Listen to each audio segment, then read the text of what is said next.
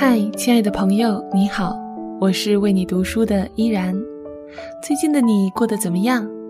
马上就要进入国庆长假，你有什么旅行的打算呢？欢迎你添加新浪微博 nj 依然，或者加入我的公众微信 nj 依然五二零留言分享给我。今年的十一，我会在深圳和静听的小伙伴们一起召开我们的听友见面会，不知道会不会在那里见到你。每一次我要出发去旅行之前，都会特别的兴奋。不过呢，现在还是要安静下来，继续我们的读书之旅。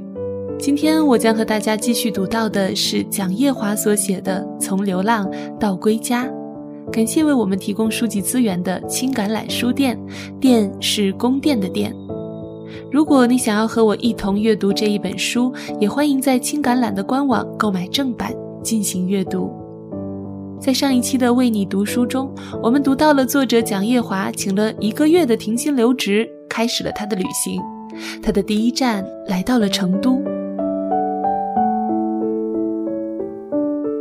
第一站，成都的沙发客经历。沙发客或沙发冲浪，简称 CS，是一种驴友互助的旅行模式。当你在 CS 的官方网站上注册后，你就有资格向其他的沙发客发出寄宿请求，只要对方同意，你就可以免费睡他们家的沙发。当然，有的时候也可能睡到温暖舒适的大床。这个概念在中国还是比较新，但在西方国家早已是很普遍的旅行住宿方式。在中国人的观念中，可能最担心的就是安全问题。对方为什么要收留你？是不是有其他的目的？我们接受的教育就是这个世界上没有无缘无故的爱。当对方给你好处时，你就会很自然地产生警惕心理。但西方人就不同了，他们并不认为这是白白得来的。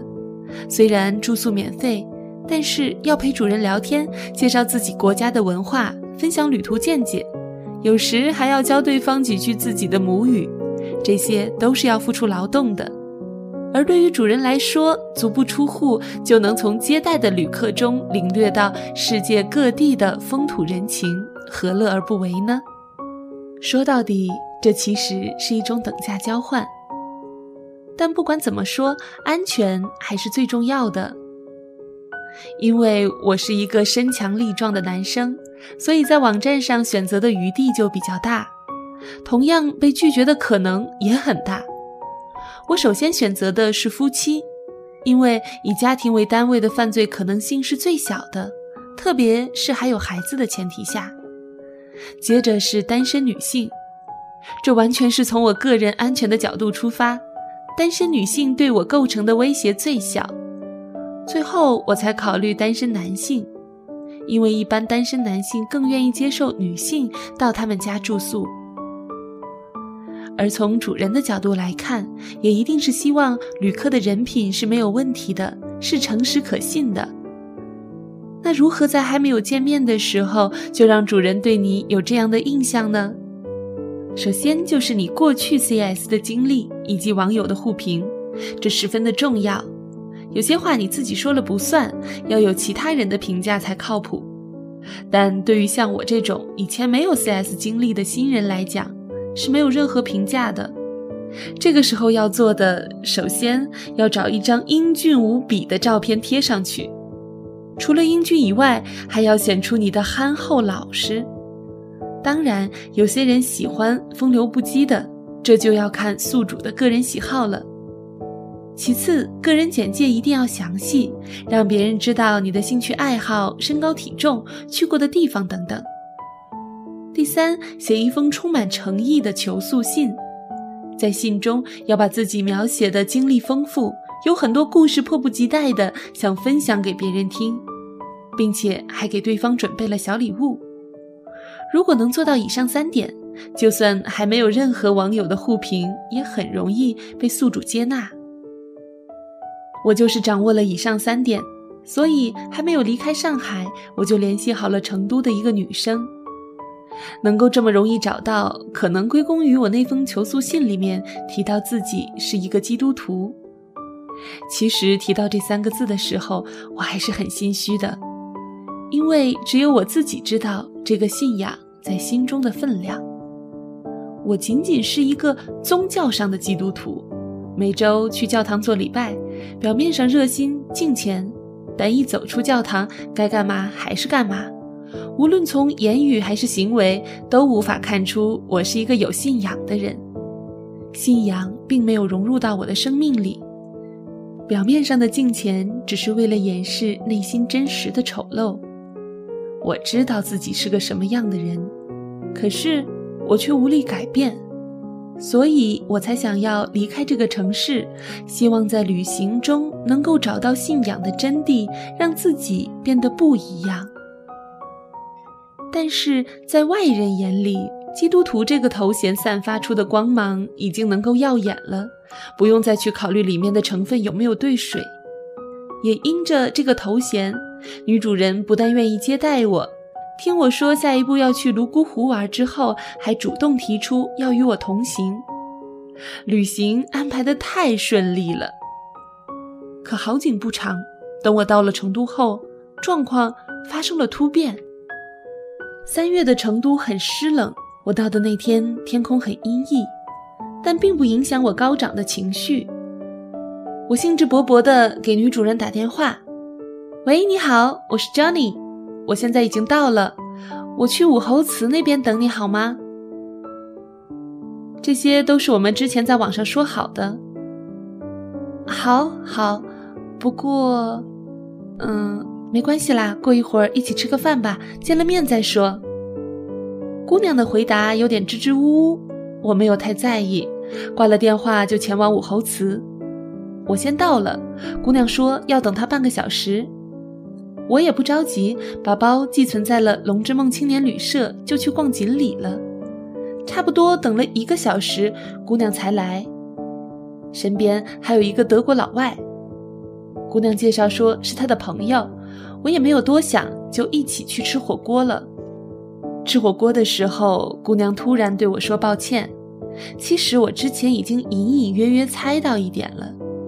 姑娘说：“德国人也是 CS 上联系的，他今天要住在我家，所以就不能接待你了。”我想，人家老外不远万里来到中国，而我最远也不过千里，你接待人家也是正常的，所以没把这事儿放在心上，就去住了青年旅社。我问姑娘还要不要一起去泸沽湖，她含糊的回答说要看情况。我觉得她可能不会去了，于是便在旅社的留言栏里贴了约伴的信息，希望重新找人一起去泸沽湖。在成都的那两天，我有时会去宽窄巷子喝喝盖碗茶，有时去小酒馆看看乐队演出，要不夜里跑去锦里转一圈，无聊的打发时间。直到有一天。我又接到那个姑娘的电话，要按照原计划和我一起去泸沽湖。我这两天也没有约到其他人，就答应了。走的那一晚，我在火车站等她，她和那个德国人手牵手走过来，我一看就明白了。奇怪的是，如果他俩一起去，为什么还要找我这个电灯泡呢？而且说好我负责买火车票，只买了两张。姑娘解释说，老外明天就要回昆明了，今晚特地来看他。看着他们依依不舍的样子，我就先进站了，让他俩独处一会儿。刚走了几步，回过头看到他们拥吻在一起。二十分钟后，当检票口快要关闭时，姑娘才跑进来，眼睛红红的。我不知道他们之间会有多少感情。我也曾听说有人把沙发客这个驴友互助平台当成寻找一夜情的地方。我心中突然产生一个奇怪的念头：是不是不写自己是一个基督徒会更好一些呢？我的内心又开始挣扎。像我这种不上不下的基督徒其实很可悲，想做坏事却害怕上帝惩罚，想好好爱上帝却觉得自己放不下这个世界。想到这里，我不禁嘲笑了一下自己。我也只不过是个伪君子罢了，又有什么资格去质问别人呢？上车后，姑娘掏出耳机，把头转向窗外，眼神迷茫地望着漆黑一片的大地。从成都到西昌，我们买的是硬座。久经江湖的我在凌晨两点拿出睡袋，直接躺在硬座底下睡觉。第二天起来时，看到姑娘的眼眶依然是红的。我开玩笑说：“你不会哭了一个晚上吧？”她没心思开玩笑，只说一晚上没有睡觉。从西昌前往泸沽湖的行程并不顺利。汽车站每天早上八点半有一班发往泸沽湖的车，而且只有这一班。我们很不幸在八点四十分才抵达。于是只能选择先坐车到盐源，然后再转车去泸沽湖。可是到了盐源后，又错过了最后一班前往泸沽湖的车。姑娘问我要怎么办，要不要住在盐源？我说别急，看能不能拦到顺风车过去。姑娘眼睛哗一下亮了，原来还有这么酷、这么帅的旅行方式。于是，最后剩下的一百二十公里，我们以徒步加搭顺风车的方式轻松地解决掉了。晚上五点，我们抵达了目的地草海，柔和的阳光洒落在枯黄的草上，猪草船安静地停靠在岸边，我坐在码头上等候着时间的流淌。当最后一道光线隐落在远处的山头。当黑夜的影子被慢慢拉长，我开始感到寒冷，身心皆是。第二天一早，我决定徒步去大嘴。来泸沽湖的游客大部分只集中在里格附近，就算去大嘴，也只是路过，很少有在那里住宿的。而就是这样一个鲜有游客问津的小村子，却有着开阔的视野，能够好好观赏泸沽湖。在这里可以直接入住当地摩梭人的家里，体验他们的生活。姑娘因为走不动路，所以就晚点出门，直接找个小面包车过去。我差不多是在烈日当头的时候抵达大嘴村，在约好的摩梭人家门口敲了半天，没有人应答。由于口渴难耐，我想找户人家要口水喝。正巧这时，对面的客栈里传出了琴声。出于好奇，我随声而去。进门后，发现这家客栈有一个很大的院子，面朝泸沽湖。院子里放着一张吊床，一把吊椅。透过大大的落地窗，可以看见房间里被套床单的颜色布置得很不错。我看见院子的一角坐着一个赤裸上身的男人，全身都被太阳晒得红里透黑，头发很长，遮住了半张脸。手里抱着一把吉他，刚才的琴声正是他弹出来的。见到有人来，他停了下来。我跟他说想讨口水喝，他站起来并招呼我坐下，从厨房倒了一碗水。我接过后问他怎么称呼，他淡淡的回了一句：“叫我老三就可以了。”不再多说，拿起吉他自顾自地弹了起来。是齐秦的《外面的世界》。由于靠得近，我能仔细观察他长发下的眼睛，眼珠有点浑浊，眼袋很深，下巴上留着一小撮小胡子，实际年龄可能比我还要小几岁。但这造型怎么也和我刚才听见琴声时想到的文艺青年形象联系不起来，这再一次印证了一句网络名言。骑白马的不一定是王子，也有可能是唐僧。不过，其实这人其貌不扬，但沙哑的嗓音中透着一股子刚毅，唱的还真不错。等他再弹起琴时，已是另外一首曲子，我没有听过，只记得里面的两句歌词：“大雁南飞有自己的方向，而我却不知明天在何方。”经他沙哑的嗓音唱出来，更有一股悲凉。唱完这首歌，老三才开口问我为什么来泸沽湖。我回答说，在城里待得太久，生病了，心脏不舒服，医生说是忧郁症，于是就出来透透气。老三说他也有忧郁症。其实不用说，看他那个样子就觉得不是个正常人。他说以前住在城里，看到高楼就想往下跳，于是就跑来游荡。后来到了泸沽湖，发现这里的房子最高也不过二层，跳下来也死不掉。想投河自尽，无奈自己会游泳，看来在这里自己是死不掉了，于是决定留下来。老三又问我之后有什么打算，我说我也不知道，到哪儿不是混。老三突然很严肃地跟我说：“混口饭吃确实不难，但你要知道你这一生的输赢在哪里。”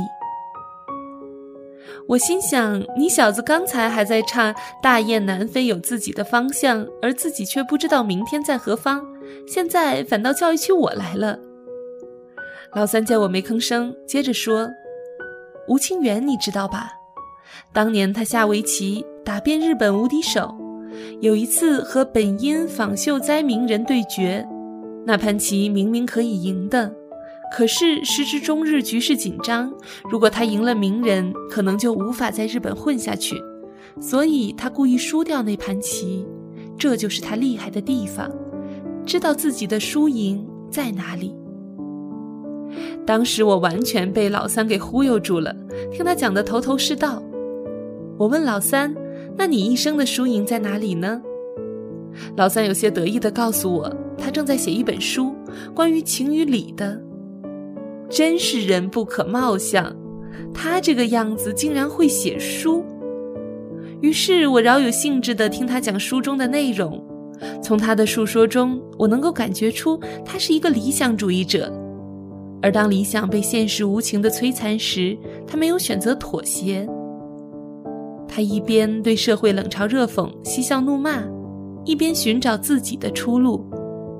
他就如同当年跟随摩西离开埃及的以色列民，虽然出来了，可依旧在旷野中漂泊。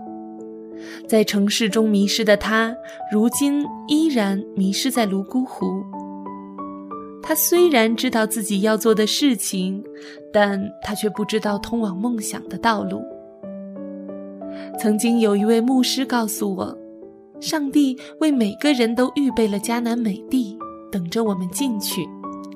只是在前进的道路上有很多的阻碍和敌人，并不是轻轻松松就能进去的。有些人看到困难就放弃了，而有些人愿意为应许之地而奋斗，最终他就一定能够成功。我问老三，等到那本书写完后有什么打算？他说准备去伊拉克，那里是文明诞生的地方，他想去看一看。后来还想再聊两句，可是电话响了，是姑娘来找我的。于是我和老三互道珍重，就起身离开。老三说什么时候有空再过来聊聊。我说今晚住在大嘴，有时间就过来。老三说好。可是这次赴约足足隔了一年之久。一年后，当我再次回到泸沽湖时，老三依然没有去成伊拉克，依然是那副沧桑的模样，而那本书也依旧是未完待续。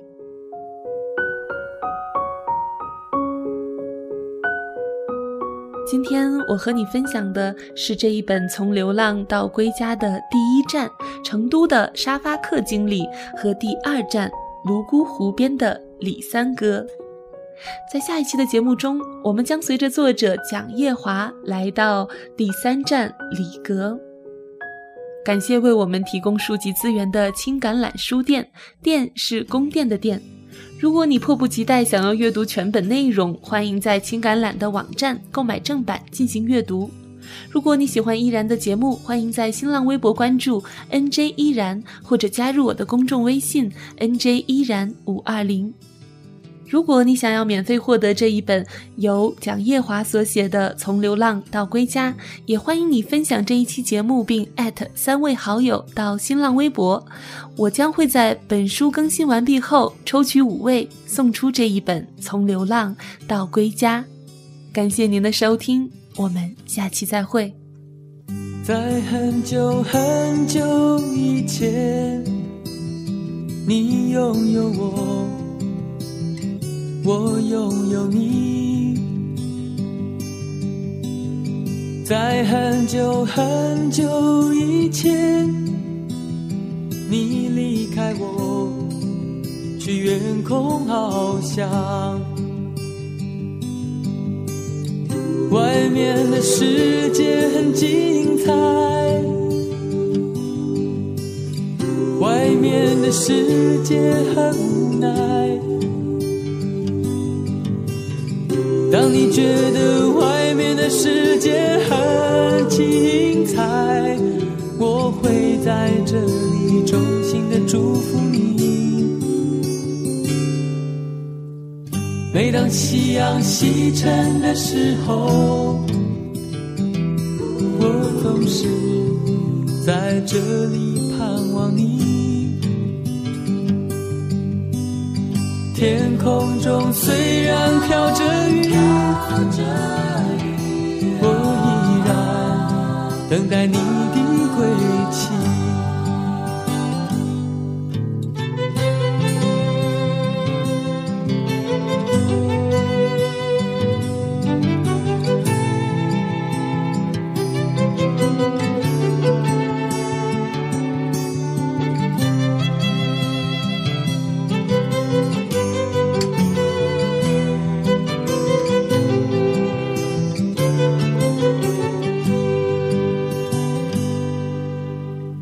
在很久很久以前，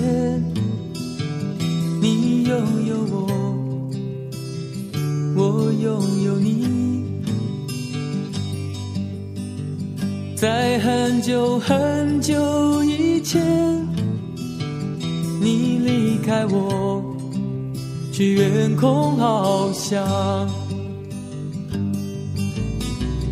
外面的世界很精彩，外面的世界很无奈。当你觉得外面的世界很无奈，我还在这里耐心的等着你。每当夕阳西沉的时候，我总是在这里盼望你。天空中虽然飘着雨，我依然等待你的归期。